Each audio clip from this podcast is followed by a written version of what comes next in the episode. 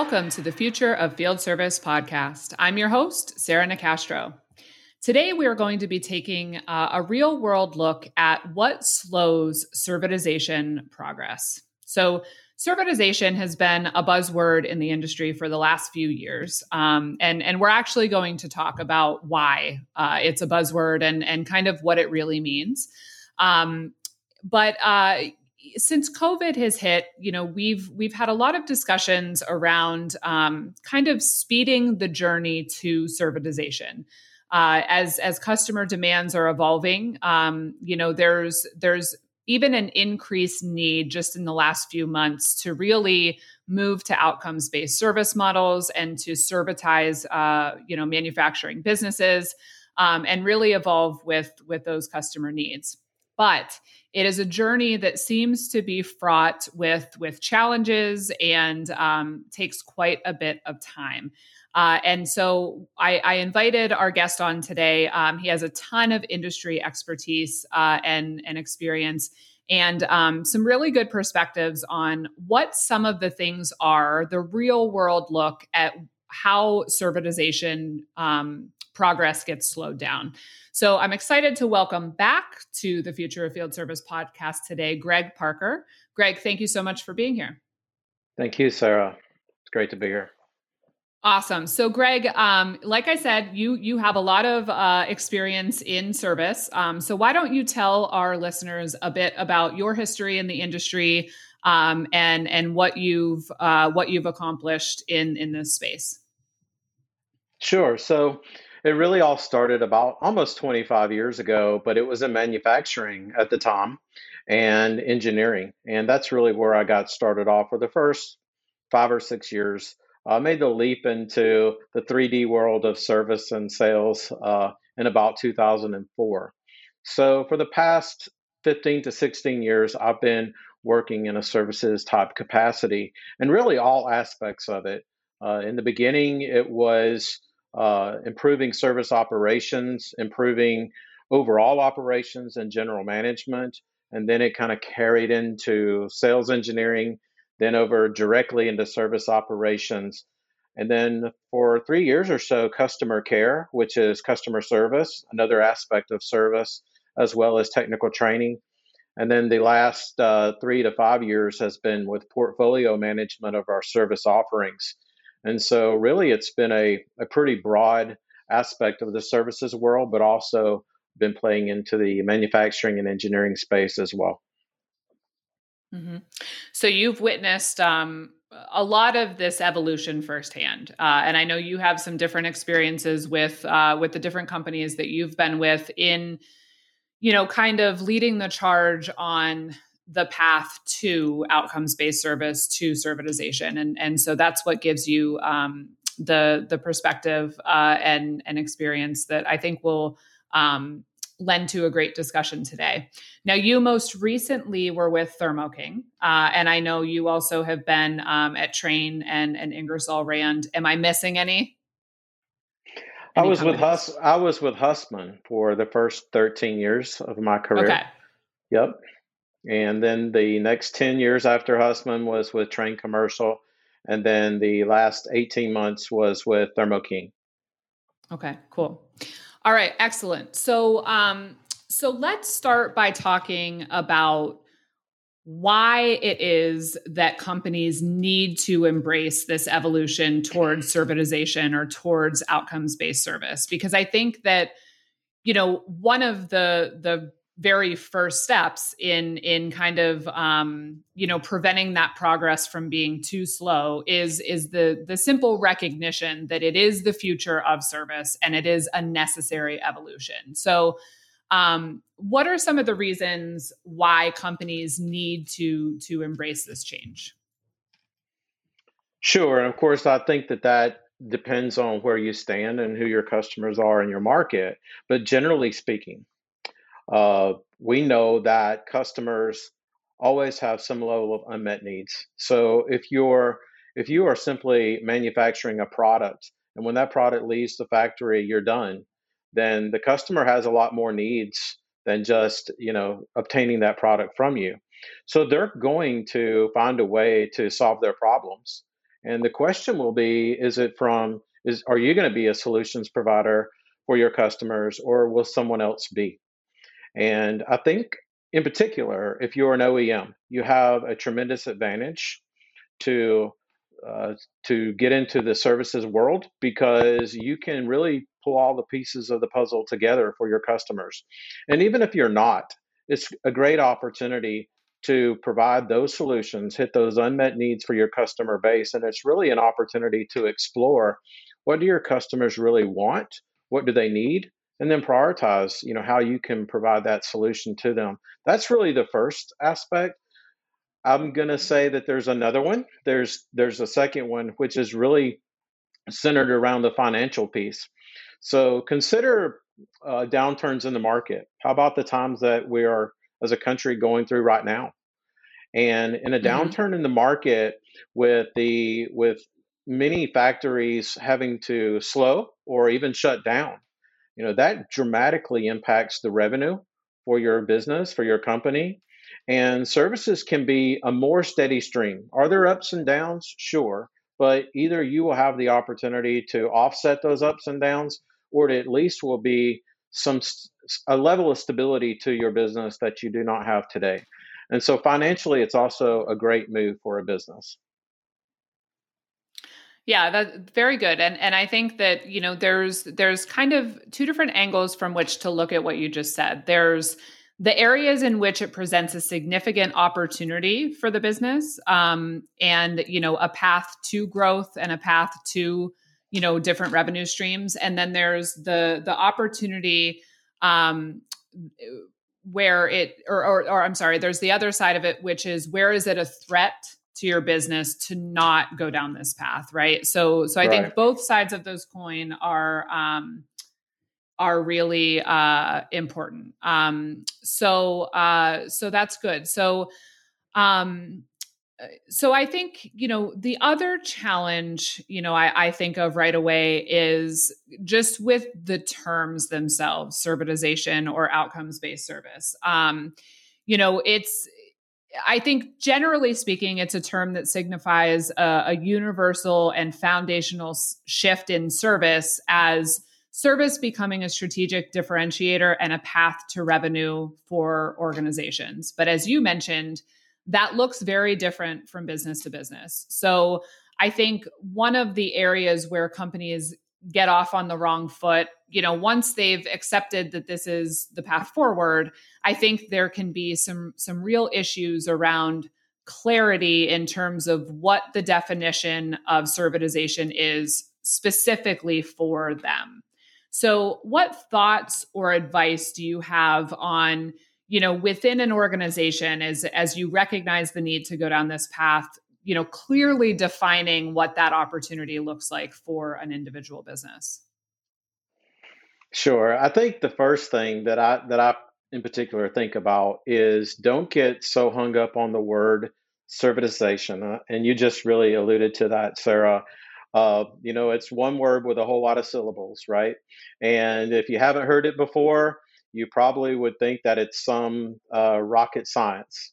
But really, it isn't. It is simply getting on that journey to provide service to your customers. And then what does that journey look like? Well, that really depends. So when you brought up it may look different from business to business, uh, my my thoughts there is concentrate on the market that you are in. Understand your customers, your customers' needs, and then identify what would be the best opportunity for you to begin that journey. Baby steps are totally okay. And a baby step could be simply uh, let's offer extended warranties or let's offer uh, mm-hmm. repair services. But you also want to ensure that you, you don't just r- remain at those baby steps. So I would encourage more like a long range plan. So, what would year one look like? What would the first three months look like for that matter? But then, what does three years out look like? And, you know, we could say maybe five years, but the world certainly changes a whole lot in five years. So, most of the time, I would encourage just get to three years and then, you know, go from there, and you're probably going to be in good shape. But I want to bring all this back to the fact that you know, I could say, hey, do this or do that for any given company or any given advice, but it really depends on what, what market you're playing in and your customers' needs. So, my best advice would be mm-hmm. understand your existing customers' needs, but also understand your market. And there's many ways of doing that. I mean, talk to your customers. Uh, you could you could bring someone else in to help you facilitate that through a third party if need be, or you can simply uh, you know go old school and, and write it down on a sheet of paper and then start to analyze it for yourself and then bring others in, mm-hmm. vet those results, and then begin doing like a Pareto that would say, hey, what are the biggest opportunities? But lastly, let's make sure that you don't forget that you're going to have some probably internal uh, barriers not, as well as you know if the market may say oh here's the best opportunity for me and this is the biggest opportunity that my customers need and maybe that looks like hey i've got to provide an outcome based service or a telematics or that sort of thing but internally mm-hmm. you're not ready for that. You know, do you have the talent the skills the investment? So don't get intimidated by that either. Just draw a box around that put it over to the side and say okay at some point, we may or may not be ready for something like that, but we can still start our journey. So identify what has has to happen internally, mm-hmm. you know, for your company and how you can create that best match to meet your customers' unmet mm-hmm. needs. Yeah.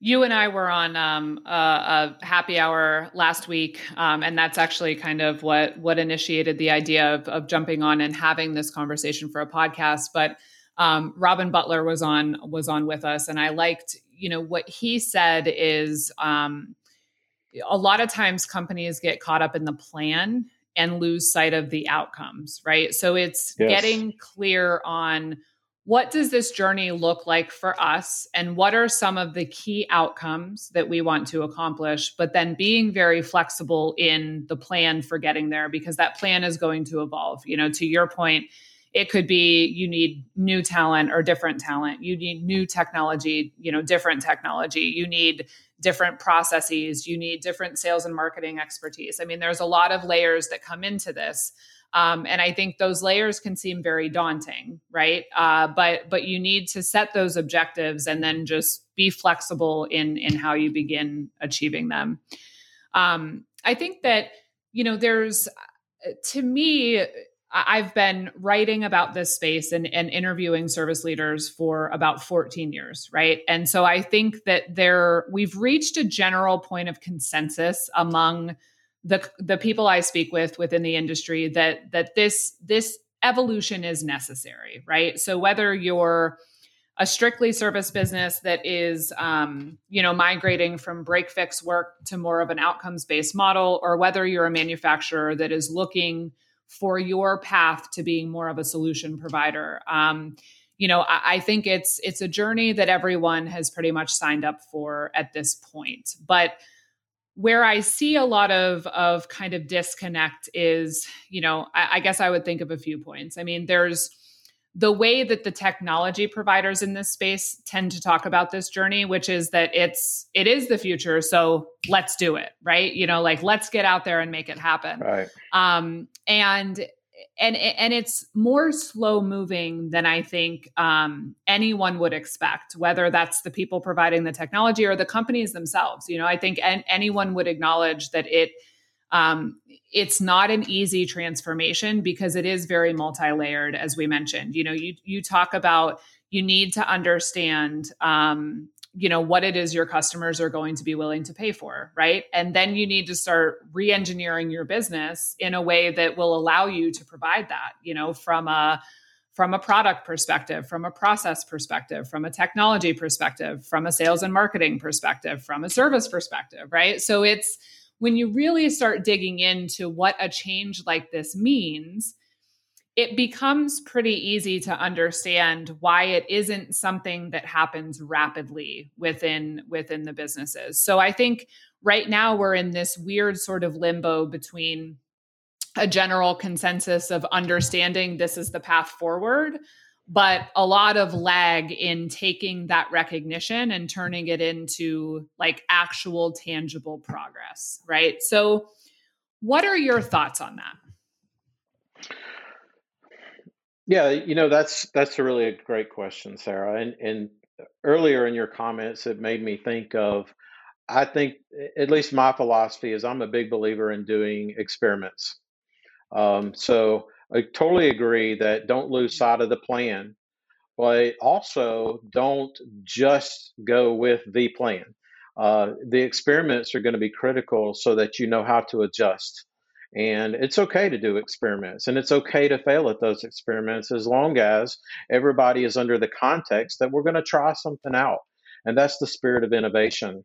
So that's that's the first thing that I would say is don't be but don't be afraid to to go find those quick wins and to do those experiments.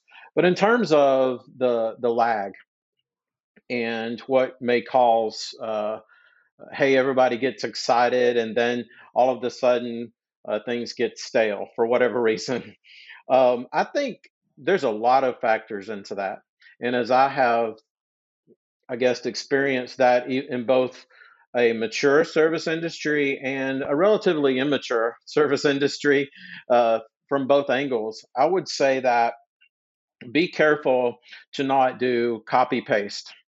And so this is really a message to a leader or those that are uh, trying to spearhead or sponsor the effort.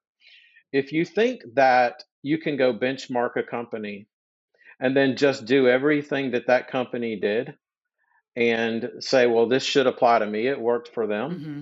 That's probably going to be a dangerous strategy. I do think that it's really important to do benchmarking. I always do benchmarking, mm-hmm. but you'll have to take that into context. So, but I've seen, I've at least witnessed before where a company will take and, and say, oh, well, this company did it. They're sort of in the same space we are. They did it this way let's just do it that way. And what happens is is you begin to lose sight of your customers your specific market niche and, and your needs and what your own abilities are that i alluded to earlier. And when you do that people mm-hmm. get frustrated. And you may not be organizationally set up to do that. You might not have the talents nor the technology to set up to do all of all of those things that the benchmark company that you just looked at did. And so that typically uh, brings forth pause. And then when pause comes forth, then people begin to say, well, gee, I don't know if this is actually going to work or not. And then the economy gets bad, and you say, well, gee, I can't, I can't place my bets into servitization anymore. We're going to have to double down on our core business and make sure that we we hone in on that. And so that that's at least been some of the things that I've seen across the industry. And and the the second piece of that is really boils down into leadership too. So you have to think about do I have the right leadership? Uh, is there a steady hand in all this? And these things uh, play together. And you don't have to have all the best industry experts to do it. So I'm not really saying that. I'm simply saying that let's make sure that your leaders understand enough about that path and that journey of servitization that they can support that that they can be the ones that mm-hmm. to be that foundation. Because if the foundation cracks then the house falls. So you have to be careful about that too. Yeah. Okay i want to go back to a couple of those points. So first of all i think the the point you brought up about you know not being able to mimic anyone else's success is a really important point because um you know, in this industry, if you look at what I do, what Future of Field Services is, intended to do, it, it is to share best practices. You know, it is to share um, lessons learned and roadmaps and and paths to success and and and all of that. And I think that is important. But to your point, um, on this journey in particular, you know, it, it is very tied to the two points you brought up. What exactly are the services and outcomes that your customers are willing to pay a premium for? And what are your unique characteristics and, and unique um, value proposition that you can bring to the market? and where do Absolutely. those intersect right and and to your point that is not going to look the same for any one business for any one industry so it is very much a, a, unique path and a unique journey. So you can look to others for inspiration and, and for certain best practices and ideas, but that will never um, be a replacement for for any one company doing the work of finding that intersection themselves. So I think that is a, a very good and a very important point. Um, the other thing you brought up in terms of leadership that I think is is another really good piece of advice is I think to to really make progress on this journey, I think you need um, both visionaries. So I think you need people that understand why this path is so important and can create a vision for how to bring a business, you know, to to this um, to this endpoint. But I think you also need some strong operational expertise because I, I think another area where this gets really slowed down is you know if you think about doing the work of of determining that intersection between customer demand and company expertise right so hmm. so you do that and and you have this vision for for where the company can go and how it can evolve into um, servitization and and you know um, but there's a lot of muck you know that that you can get bogged down in in wherever you are, whether it's, you know, A to Z or F to Z or or however long you need to go to to reach that vision, there's a, a lot of of real, you know, um, process and and operations related work that that needs to be done. And and in in my experience, um, I don't think that those visionaries are are often really good at the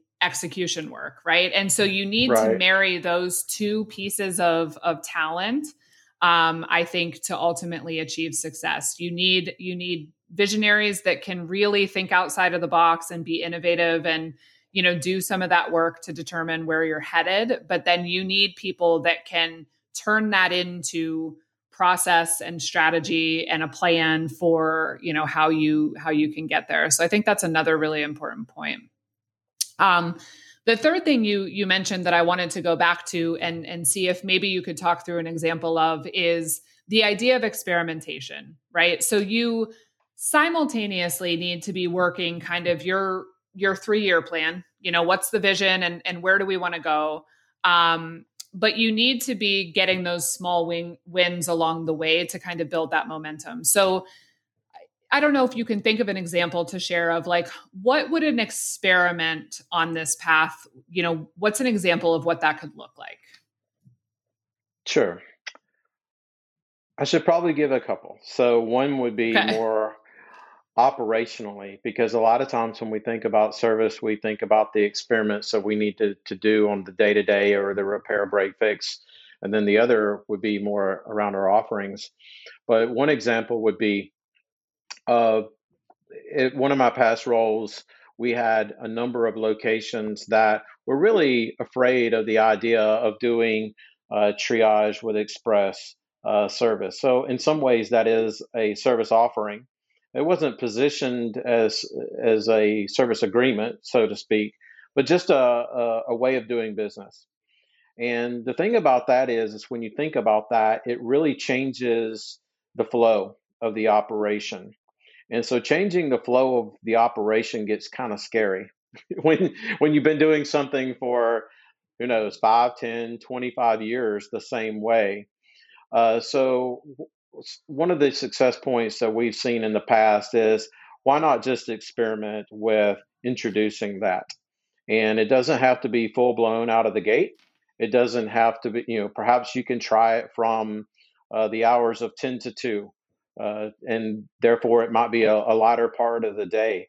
And get begin getting your service coordinators, your your folks that are handling that flow, accustomed to it. And then where you see the wins, make sure that you highlight those wins. Track your progress. Mm-hmm. You know, have some form of measurement that would say, did I do better today versus yesterday? And so that's one type of the experiment. I mean, there there's many that could be out there. In terms of service offerings, um, I would say that consider a company, and this is probably more on the mature side, that has a service agreement business. And maybe that service agreement is a preventative maintenance. So you are doing preventative maintenance uh, once a quarter, and you have this great idea that on my journey, on my roadmap, I want to provide more full comprehensive services and comprehensive service solutions. Maybe it's a, a monthly type uh, service or a bill that you're doing for customers. Uh, again, you don't necessarily have to jump completely off into the pool and do that right away. There are ways to where you can evolve that preventative maintenance service agreement into more of a comprehensive type service agreement just by adding a few features and functions, maybe changing the way that the billing uh, is instead of doing it once a quarter. Maybe it's uh, maybe that's the first step once a month. But perhaps you may want to be looking at well for preventative maintenance. I want to do more remote services. And again, this is for those companies that may be a bit more mature. And you know, one experiment there is why do I have to do a quarterly inspection? Why not just do the inspection when it needs it or when the sensors say that it needs it? Why do why replace a filter that really hasn't become dirty in 3 months? So those are some experiments that you can do with your customers and that eh, eh, and, and make it your own. So that would be uh, that would be a bit of advice. Of course, I give some some examples of the industries that I've worked in, but brainstorm mm-hmm. where you can do your own experiences. Yeah, very good. I think it could be helpful maybe to just talk through, um, you know, again, a very generic example, but of servitization on a maturity curve, right? Because I think, you know, it it, it can be unclear um, for some. So so just a couple points um, you know depending on on the business you know so so you begin as a product manufacturer um, then you may shift to the addition of warranties and aftermarket service. Um, then you may add preventative maintenance. Then you may migrate to more of an, an SLA and outcomes based model. And then I, I, think finally, the, the kind of final progression that we see in terms of servitization is to offer product as a service, or to your point, be seen as more of a solution provider than um, a product manufacturer. So that's kind of, you know, just one example of what this would look like kind of on the evolution from start to, to quote unquote finish. Um, are there certain areas within that maturity curve that you think companies typically get more bogged down in than others? Yeah, that's a, a great question. Um, I think there's, I think there's two areas, Sarah. Um, one is is quite a bit of a change when you are going from the break fix to a type of service agreement, whether that's a preventative maintenance type of agreement or a, a more full service agreement. That change is a change in philosophy. It is a it is a scary thing for some people to say, well, gee, maybe I won't make as much money, or perhaps uh, I have to change the way that I'm billing in the back office or something like that, or how do I market myself for that sort of thing? It's, so there's a bit of uh, sometimes fear involved in making that leap, and that's usually where we see the biggest hump to get through. And and so in my experience, again, it's been bringing them back to let's try some things out. Let's try to do it. You know, mm-hmm. don't be don't be as scared to try. If you have fears, let's write them down and let's see how we can draw a box around those fears and minimize your risk, but let's move the ball forward. So that is that's one area. So I think it's moving from that break fix to more of a service agreement uh, type uh, or step, I would say, in the maturity curve. The second piece is when you are trying to move up the ladder to outcome based service or even product as a service. And I think that these two can can play together in terms of why there would be a a pause or uh, or maybe a struggle there. The struggle is going to be because a lot of times customers are not used to buying uh, your services in that way. So if you're going to outcome based services and a customer uh, you have to convince a customer that to to to to purchase it from you. And sometimes doing that uh, would require a higher level of stakeholder in your customer's organization. So a CEO or a director of operations may totally get it and may say, you know what, that makes a ton of sense for me. I'm going to increase my uptime uh, of my equipment. If I do this, my risk is minimized. But if you're having that same conversation, if historically you've been selling to maybe a middle management type layer, great folks, but they don't see this, they don't have the same priorities or see the same uh, or have the same purchasing criteria that perhaps uh, someone mm-hmm. higher in the organization may be. So you really have to target that uh, strategic account and say how how am I going to propose an outcome based service appropriately such that I am ensuring that my customers are getting the win that they deserve and that I know that I can provide. Because if you don't, you're going to have folks in the middle saying, mm, not for me. I don't even know how to buy that from you. So that that's one thing that I've experienced uh, has been a, a struggling point for businesses. Yeah, that's a really good point. And it makes me think if you look back through the maturity curve and sort of pinpoint different aspects of that evolution, you can begin to see where different layers of the business come into play, right? So, you know, I, I, rambled off earlier some of the different aspects of the business that this this shift impacts. You know, from R and D and product to um, you know to operations to IT to sales and marketing. You know, so to your point, um, this isn't it's also something that's another i guess you know barrier or common challenge that comes up um, that we didn't touch on earlier which is you know if if you're a service um, function within a business that's trying to servitize without the buy-in of the broader business it, it's it's never going to work. You know what I mean? It's it's not right. something you can do in a silo. It needs to be a, a cohesive strategic decision. So, you know, and that's because to your point, you know, it impacts so many different areas of the business, and and you really have to have that alignment in order to progress through that maturity curve. Um, I alluded to to this in the beginning, but um, one of the things that I've been seeing in the conversations I've had since COVID came into play is how this crisis can really speed companies' paths to servitization. And I think that's a result of how customer demands have changed in the last couple of months. So, you know, I've talked with with a number of different businesses that you know have said quite frankly, right now their customers will not make capex expenditures. They want to um, maximize the lifetime of their existing equipment because they don't want to make new new investments right now.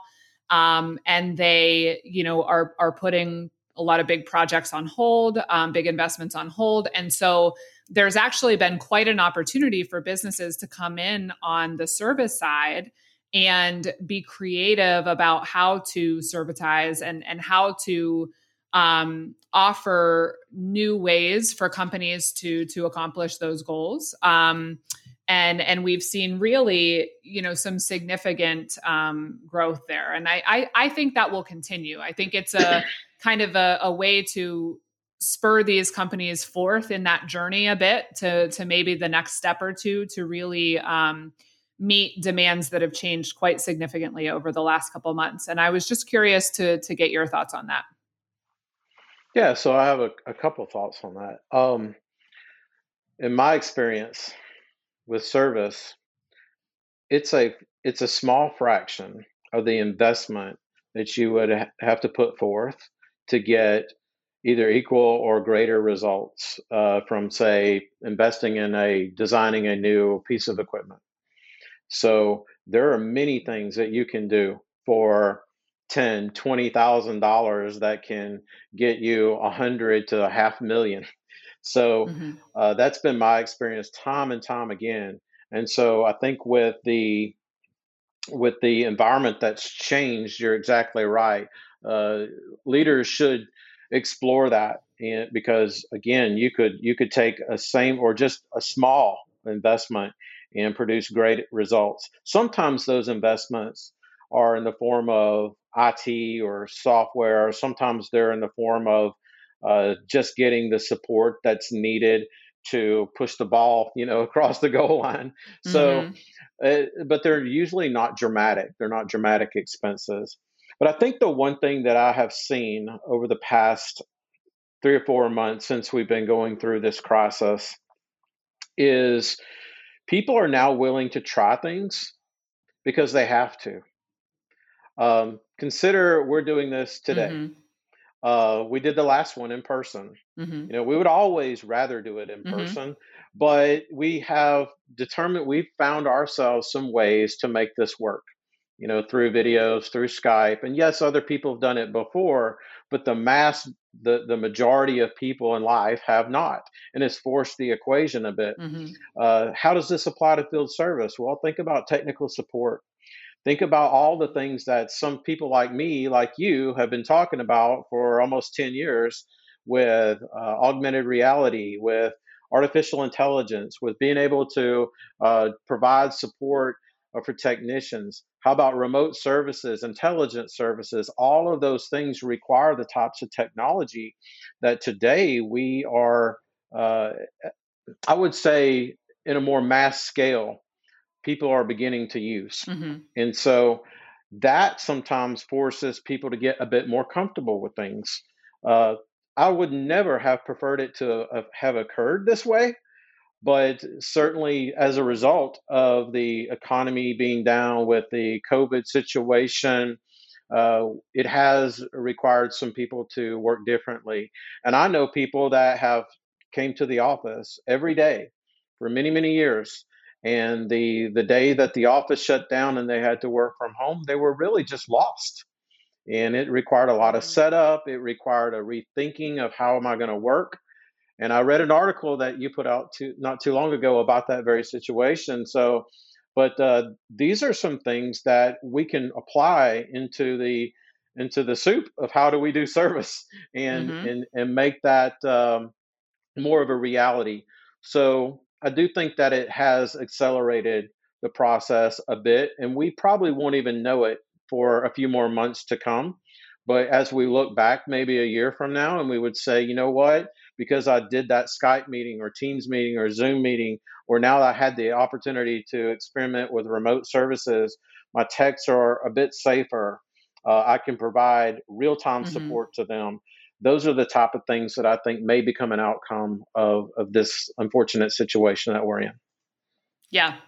Yeah, I think I think service organizations are in in, in a unique um, situation right now where both customers are more willing to do things differently um, as a result of what's happened, yes. and so are employees, right? And so it it is um, you know uh, a time that i think there's there's a window of opportunity to make some significant progress with change um, you know more quickly or more easily than than you could have 6 or 12 months ago so um, it will be interesting to look back and see last question for today um, just any other thoughts or or comments or advice you have on you know key aspects of what it takes to achieve servitization success? Yeah, so as I reflect upon that, number one is uh, look at what your customers' unmet needs. Make sure that you understand uh, what what it is in your market that people are are thirsty for. What what is it that this the problems that they need to be solved? Um, do you have the ability to solve them? And if you don't, what type of things would you have to do? Map those out. You know, you don't have to shoot for the moon in the beginning. So map it out. What would be some easy wins, some targeted a targeted approach, and consider it like climbing a set of stairs. So I got to take step one and then step two, whatever that may be for you. But it needs to start in your market with your customers and make it your own. I do encourage benchmarking because you can learn a lot from that, best practices, but again, come back to making it your own. That that would be um, certainly one thing, and and I think that also keep in mind that sometimes uh, this this shift can be significant. So I think that that really depends upon uh, your approach, but it is a significant change. Um, but you don't have to make it to where it's unfathomable. Unfathomable. You you can make it where it's obviously something that you can do right away. Um, I would also not get discouraged with all of the uh, the hype around you have to have certain IT solutions, you have to have all the latest and greatest stuff that's out there. Those are certainly important enablers, but you have to apply them mm-hmm. for where you are on your journey. So if you're just getting started, if you're just a product manufacturer and you want to take that first leap, you don't have to go spend millions of dollars in IT. Work your process out. Make sure that it's that that you can do some things and try some things and then understand where those things come along the journey. It's where to play mm-hmm. and how to win and how do I get there. Those are the top things that I would say up front. You know, I would I would I would put a bow on that and I would say whatever you do, um, track your progress. It's important for you and for your your people mm-hmm. and your mm-hmm. customers to see the wins. You know, and if you're not tracking the way that you should, make mm-hmm. those adjustments. That's really important. Identify your own KPIs, make it visual, put it on a board, you know, put it on a computer screen for people to see, know where you're winning and know what adjustments you need to make to ensure that you are on a winning path. Yeah, it's a really good advice.